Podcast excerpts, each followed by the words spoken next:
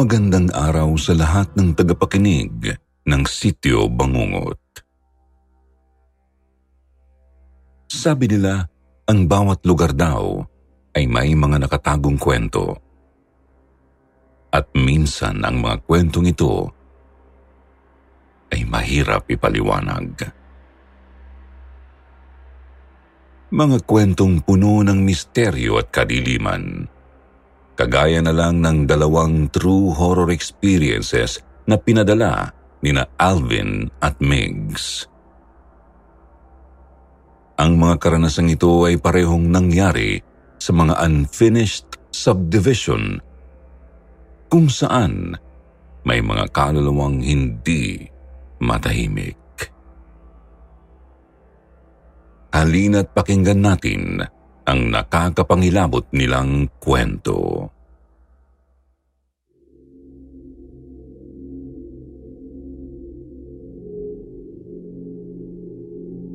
Walang ulo.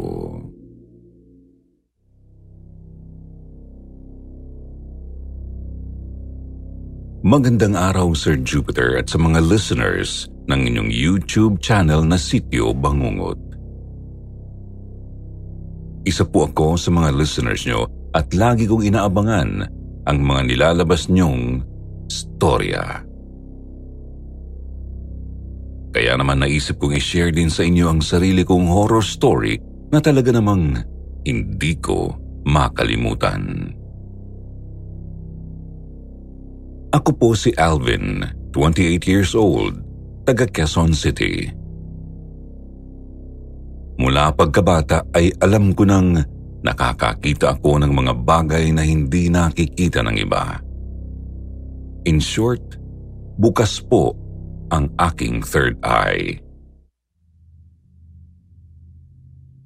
Pero kahit ganun, normal pa rin ang buhay ko. Hindi ko rin kasi sila laging nakikita. At pag may nakikita naman akong kaluluwa, hanggang dun lang yun. Wala silang ginagawa upang takutin o gambalain ako. Pero siyempre, dahil hindi sila pangkaraniwan, di ko pa rin po maiwasang makaramdam ng kilabot sa tuwing nakikita ko sila. Sa paglipas ng mga panahon, nasanay na lang din ako at mas natuto na akong kontrolin ang takot ko. Bilang bukas ang third eye ko, marami na po akong mga nakakatakot na karanasan. Pero itong isishare ko sa inyo ngayon ay nangyari noong 2018. Sabado po yun ng madaling araw. Galing kami sa gimikan ng mga kaibigan ko. Wala po talaga akong gana noon na pumarty kasi mas gusto kong magstay na lang sa bahay.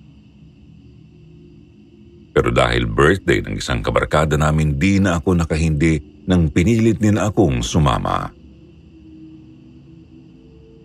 Sobrang saya po ng lahat sa loob ng club. Sayawan at inuman. Pero dahil nga wala ako sa mood noon na pumarty, isang baso lang ang ininom ko. At masasabi kong ako lang talaga ang hindi nalasing sa aming lahat.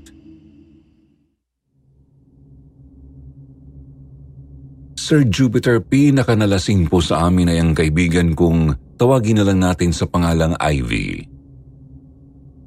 Hindi kasi talaga siya sanay uminom at mababa ang alcohol tolerance niya. Pero sa pagkakaalam ko, may pinagdadaanan sila ng boyfriend niya nung time na yun, kaya siya naglasing. Ilang beses siyang sumuka dahil sa kalasingan at halos hindi na makapaglakad ng maayos. Nag-alala po ako para sa kalagayan niya kasi alam kong hindi na talaga siya makakauwi sa ganong estado. Kaya nagpresenta na ako na ako na lang ang maghahatid sa kanya pa uwi. Lasing na rin kasi ang ibang mga kaibigan namin at wala nang iba pang pwedeng maghatid sa kanya. Wala pa akong sariling sasakyan nung time na yun kaya nag-book na lang ako ng car para sa amin. Sinabi ng isa sa mga kabarkada namin ang exact address ni na Ivy.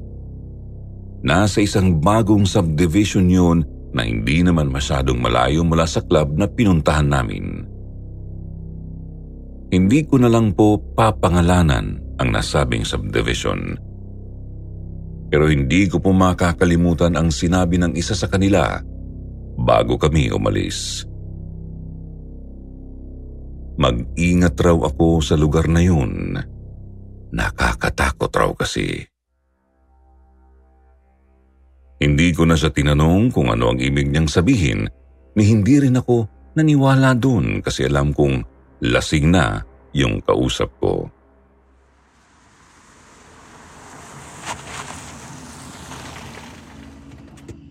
Ilang saglit lang ay dumating na ang binuk kong kotse at bumiyahe na kami papunta kina Ivy. Nasa backseat kami at pinapainom ko ng tubig si Ivy noon. Inumusta naman kami ng driver at ang sabi ko'y okay lang kami. Muli lang naman po siyang nasuka at mabuti na lang may plastic yung driver na siyang ginamit upang sukahan ng kaibigan ko. Dahil naging busy po ako noon sa pag-asikaso kay Ivy ni hindi ko na napansin na papasok na pala kami sa subdivision nila.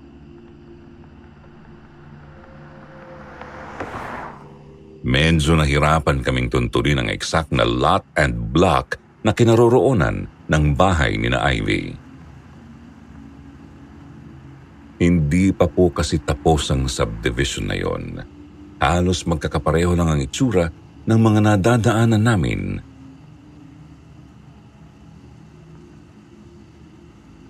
Marami pang mga units ang hindi pa nako-construct at kukonti pa lang ang mga poste ng ilaw sa paligid. Medyo nakakatakot nga pong tingnan pero hindi ko na lang pinansin. Ang nasa isip ko lang kasi noon ay maihatid pa uwi si Ivy at para makauwi na rin ako. Sa wakas, nahanap na rin namin ang bahay nila.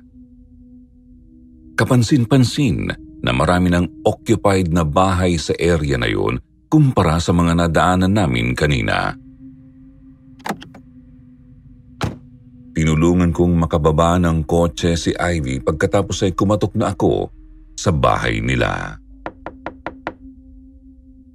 Yung ate niya ang bumukas ng pintuan at nagkataon na magkakilala kami. Nakasama ko na siya once sa gimikan. Nagpasalamat siya sa akin sa pagkatid ko kay Ivy. Ang sabi ko, walang anuman sanay na akong maging tagahatid ng mga lasing kong tropa. Inaya niya akong magkape muna pero tumanggi na ako dahil hinihintay ako ng driver. Nagpaalam na agad ako sa kanila at muling sumakay sa kotse. Sinabi ko po sa driver ang address ko. May usapan na kami na dadagdagan ko na lang ng bayad dahil yung nabook ko lang naman ay mula sa club papunta kina Ivy. Eh hassle naman kung magbubuk na naman ako ng ibang kotse. Kaya pinag-usapan na lang namin ang presyo. Kating-kati na rin kasi akong umuwi noon.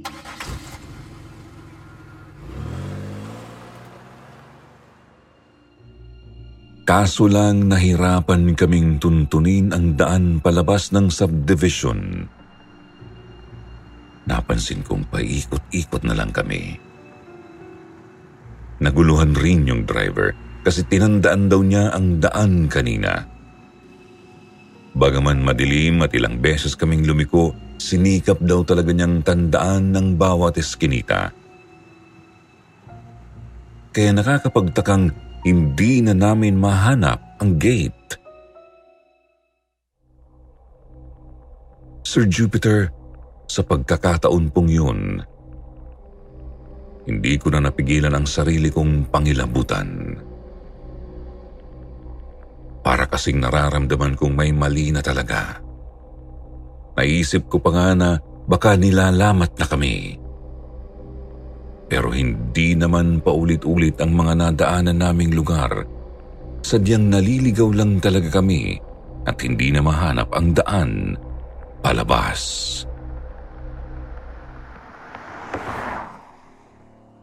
Ang masaklap, umabot na po kami sa isang madilim na lugar kung saan puro mga under construction na bahay lang ang makikita.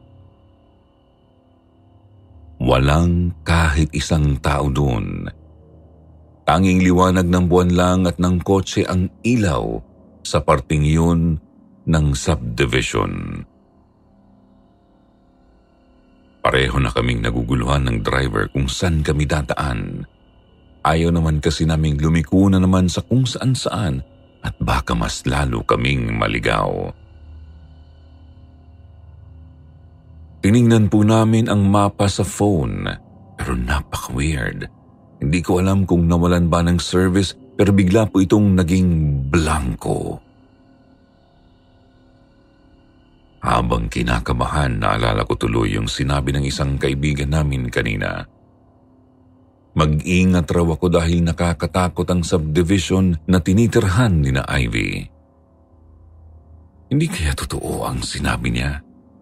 Di kaya may mali talaga sa lugar na yun? Bigla po akong may napansing dumaang motorsiklo.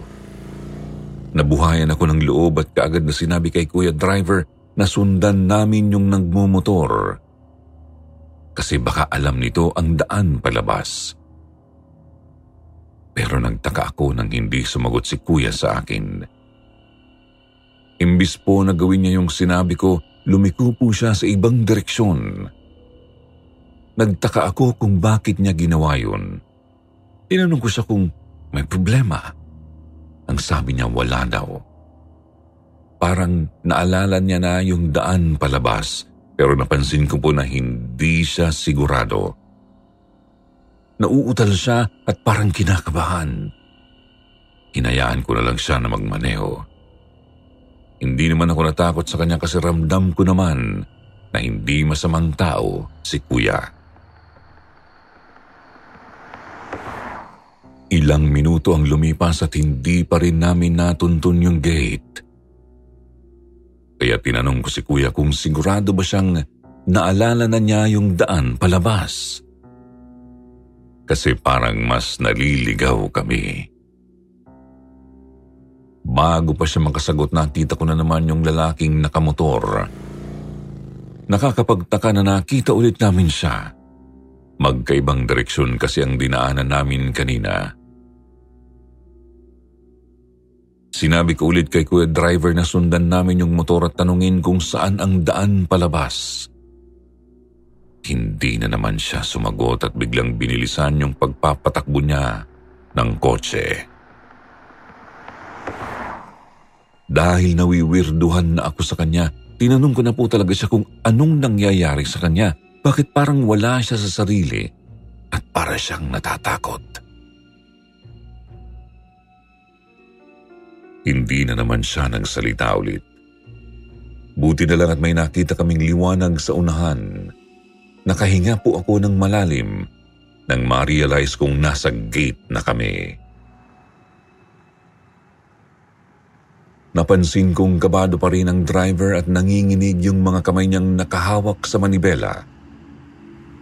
Nung nakalabas na kami sa subdivision, bigla siyang nagsorry sa akin. Kaya muli ko siyang tinanong kung anong nangyari sa kanya. Ang sabi po niya wala raw po siyang nakita na nakamotor kanina. Ang tanging nakita lang po niya ay isang lalaking nakalutang at walang ulo. Mula raw nung umalis kami kina Ivy, nakita na raw po niya ang pugot-ulong kaluluwa na nakasunod sa amin. Pasulput-sulput daw po ito sa mga nadaraanan namin hanggang sa Naligaw na nga kami. Sir Jupiter, kinilabutan po talaga ako sa sinabi niya. Nung nakita ko kasi yung lalaking nakamotor, hindi talaga sumagi sa isip ko na isa itong kaluluwa. Mabuti na lang po at may nadaanan kaming simbahan. Huminto po muna kami doon at nagdasal sa labas ng simbahan. Pagkatapos noon ay hinatid na ako ni Kuya sa amin.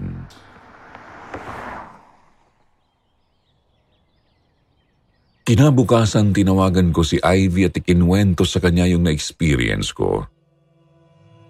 Sabi niya hindi daw first time na nangyari yun. Marami na raw kwento ang mga kapitbahay nila na may mga kaluluwa raw na nagpapakita sa subdivision nila. Common na raw talaga na nagpapakita yung lalaking walang ulo doon. Mismong mga guard sa subdivision nila ay alam ang tungkol doon. Ilang beses na raw kasi nila itong nakikita tuwing nagro-roving sila sa paligid. Sa ngayon po, fully developed na ang subdivision na yon. Tapos nang i-construct ang lahat ng bahay, occupied na. Maliwanag na rin at ayon kay Ivy, Madalang na lang siyang nakakarinig ng mga nakakatakot na kwento doon. Ilang beses na rin daw kasing ipinabless ng homeowners ang lugar nila. Pero mula po noon ay hindi na ako bumalik sa subdivision nila dahil sa traumatic experience ko doon. Kayo po ba mga kasityo bangungot, may ganito rin ba kayong karanasan?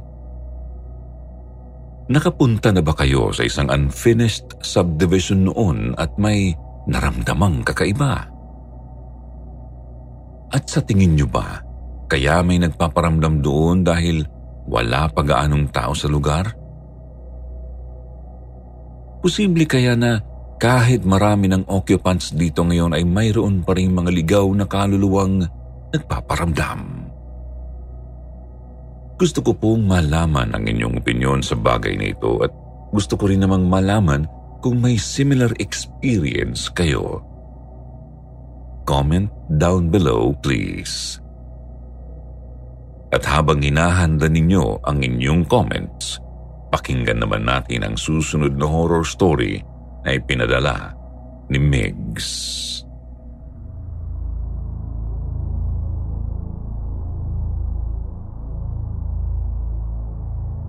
Haunted Shortcut Isang mapagpalang araw po sa inyo, Sir Jupiter, at sa lahat ng mga kagaya kong listeners ng Sityo Bangungot. Tawagin niyo na lang po akong Migs, 30 years old, Tubong, Bulacan. Nagtatrabaho po ako bilang isang office clerk, may asawa at dalawang anak. Pero ang kwento pong ibabahagi ko sa inyo ay nangyari noong binata pa ako. Five years ago. Sa totoo lang po, ito ang first and last paranormal experience ko. Hindi rin talaga kasi ako naniniwala sa mga ganitong bagay noon. Pero mula nang naranasan ko to, na-realize kong may mga bagay pala talaga sa mundo natin na mahirap ipaliwanag. Totoo palang sinasabi nila, sa mundong ibabaw, hindi lang mga buhay ang nakatira, pati na rin ang mga patay.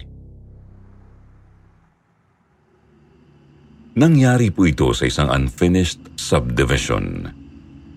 Papunta kami noon sa bahay ng kaibigan naming si Jane. Meron po kasi kaming out-of-town trip at susunduin namin siya sa kanila since siya yung nagluto ng mga dadalhin naming pagkain. Si Martin po yung nagmamaneho noon at ako naman ang nakaupo sa tabi niya. Yung mga kaibigan naman namin ay nasa likod at sobrang ingay. Nagkukulitan pa sila noon at nag-aasaran. Nasa 3 or 4 a.m. pa lang noon. Nag-decide kasi kaming bumiyahe ng maaga para mas maaga rin kaming makarating sa destination namin.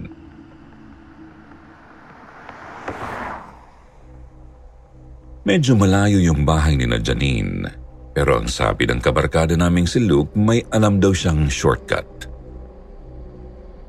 Nagbiruan pa nga kami noon at sabi namin baka ma-wrong turn kami sa shortcut na sinasuggest niya.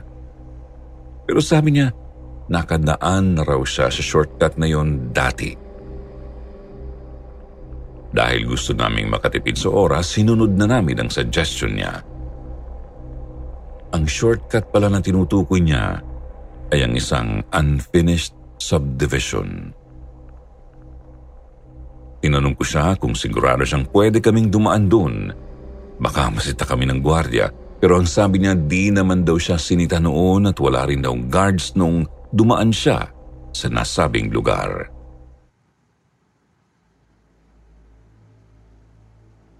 Ilang saglit lang ay nadaanan namin ang nasabing subdivision. Tuloy-tuloy lang kami sa pagpasok doon. Napansin ko po na may gwardyang nakatayo sa may guardhouse at parang pinapahinto kami. Kinabahan ako kasi baka bawal ngang dumaan doon. Pero ang nakakapagtaka, patuloy lang sa pagmamaneho si Martin. Dire-diretso lang talaga siya Imposible namang hindi niya napansin yung gwardya na kinukuha yung atensyon namin. Yung mga kaibigan ko naman sa likod ay patuloy lang sa pagkwekwentuhan na parang walang nakita. Tinanong ko si Martin kung bakit hindi siya huminto. Kumunot ang kanyang noo at tinanong ako, bakit daw siya hihinto? Sinabi ko naman sa kanya ang tungkol sa nakita kong gwardya sa may guardhouse na sinesenyasan kaming huminto. Bigla pong natahimik ang lahat ng mga kasamahan ko sa loob ng kotse. Napansin ko rin ang paghigpit ng pagkakahawak ni Martin sa manibela. Halatang kinakamahan, Sir Jupiter. Hindi po nila nakita ang nakita ko. Walang tao sa guardhouse. Walang gwardya na sumisenya sa aming huminto. Tumindig ang balahibo ko sa sinabi nila. Imposibleng na malikmata lang ako dahil siguradong sigurado po talaga ako sa nakita ko. Dahil sa takot sinabi ko sa kanila na lumabas na lang kami sa subdivision na yun Di bali nang hindi kami dumaan sa shortcut, pero kung babalik naman kami, ibig sabihin, makakadaan ulit kami dun sa guardhouse kung saan may nakita akong gwardya. Dahil sa takot at dahil na rin sa malayo-layo na ang naibiyahe namin, nagpatuloy na lang kami. Napausal na lang po talaga ako ng dasal, Sir Jupiter. Nakakatakot po kasi talaga ang vibe ng lugar na yun. Wala akong nakita ni isang poste ng ilaw. Lahat ng bahay doon ay hindi pa tapos ang construction. Wala kang makikitang kahit isang tao sa paligid. Nagsorry si Luke kasi siya ang nagsuggest ng shortcut na yon sa amin. Umaga raw kasi nung dumaan siya sa subdivision at may mga ibang sasakyan raw siyang nakasabay nung time na yun. May mga nadaanan pa nga raw siyang construction workers noon. Hindi naman daw niya inakala na may kakaiba pala dito pag madilim ang paligid. Hindi na po kami nagsisihan, Sir Jupiter. Alam naman kasi namin na mabuti ang intensyon ni Luke Tahimik na lang naming ipinagpatuloy ang biyahe namin. Ilang saglit ang lumipas ay napansin naming humihikbi ang kasama naming si Sheena. Pilit namin siyang inalo pero ayaw niya talagang tumigil. Nanginginig po siya sa takot. Paulit-ulit namin siyang tinanong kung anong nangyayari sa kanya pero dahil sa labis na pag-iyak, ay hindi niya po kami magawang sagutin. Pinainom namin siya ng tubig upang kahit paano'y maging kalmado siya. Huminga siya ng malalim at ikinwento sa amin ang nangyari. May nakita raw siyang gwardya na nadaanan namin kanina. Nakatayo raw ito sa tabi ng isang matandang puno. Naaagnas ang muka at matalim ang titig sa kotse namin. Nang mapansin itong nakikita ito ni Sheena, bigla raw siya nitong itinuro at parabang inutusan siyang pahintuin ang kotse. Sabi ni Sheena matagal na raw nabukas ang kanyang third eye, pero ito daw ang unang beses na may nakita siyang kaluluwa na sobrang bigat sa pakiramdam. Pinabilisan na lang namin ang pagmamaneho para makalabas na kami sa subdivision na yun. Takot na takot na kasi kaming lahat. Ang akala namin ay tapos na ang nakakatakot naming karanasan pero nagkakamali po kami, Sir Jupiter. Biglang pumreno si Martin na nagpaggulat sa amin. Tinanong namin siya kung bakit siya biglang huminto. Sabi niya nakita raw ba namin ang nakita niya. Nagkatinginan kami at mas lalong natakot. Wala kasi kaming nakita at naguguluhan rin kami kung bakit siya huminto eh gusto na nga naming makalabas sa lugar na yun. Sabi ni Martin bigla raw siyang may nakitang babaeng tumatawid. Bigla na lang daw itong sumulpot out of nowhere at sobrang lapit pa talaga nito sa kotse namin. Sa takot na baka masagasaan niya ito, pumreno si Martin. Pero nang huminto naman daw siya, bigla na lang nawala ang babaeng nakita niya. Para lang daw itong tinangay ng hangin. Inutusan na namin siyang ituloy ang pagmamaneho at bilisan na lang para makalabas na talaga kami doon. Hindi na kasi talaga pangkaraniwan ang mga nangyayari sa amin. Sumunod naman siya tahimik na ipinagpatuloy ang pagmamaneho. Kami naman ay sabay-sabay na nagdasal. Sir Jupiter, para kaming nasa loob ng isang nakakatakot na pelikula. Pag naaalala ko nga ang experience na to ay hindi pa rin ako makapaniwalang nangyari talaga ito sa amin. Mabuti na lang po talaga at safe kaming nakalabas sa subdivision na yon. Pagkalipas ng less than 10 minutes ay nakarating na rin kami sa bahay ni na Janine. Nagtaka po siya nang mapansin ang ekspresyon naming takot na takot.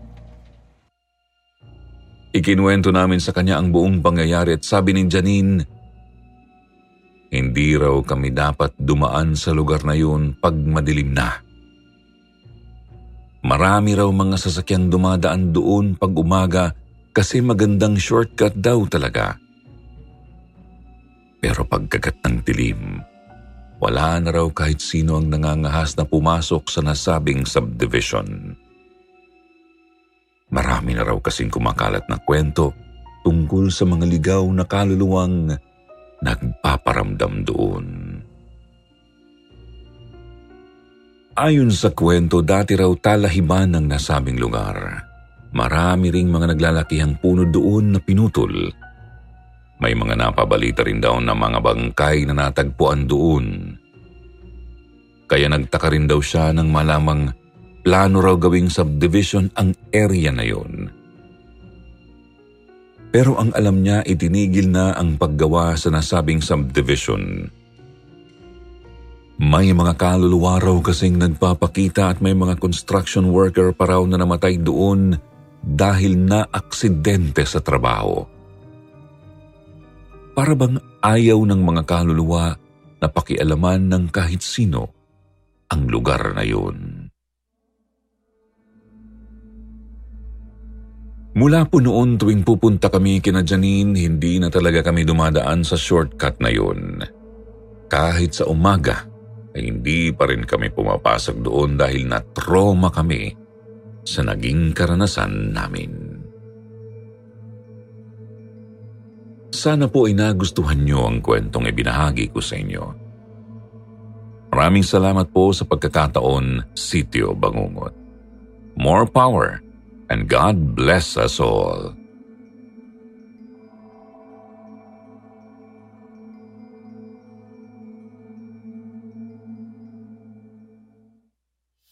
At ngayon naman dumako tayo sa paborito nating shoutout portion.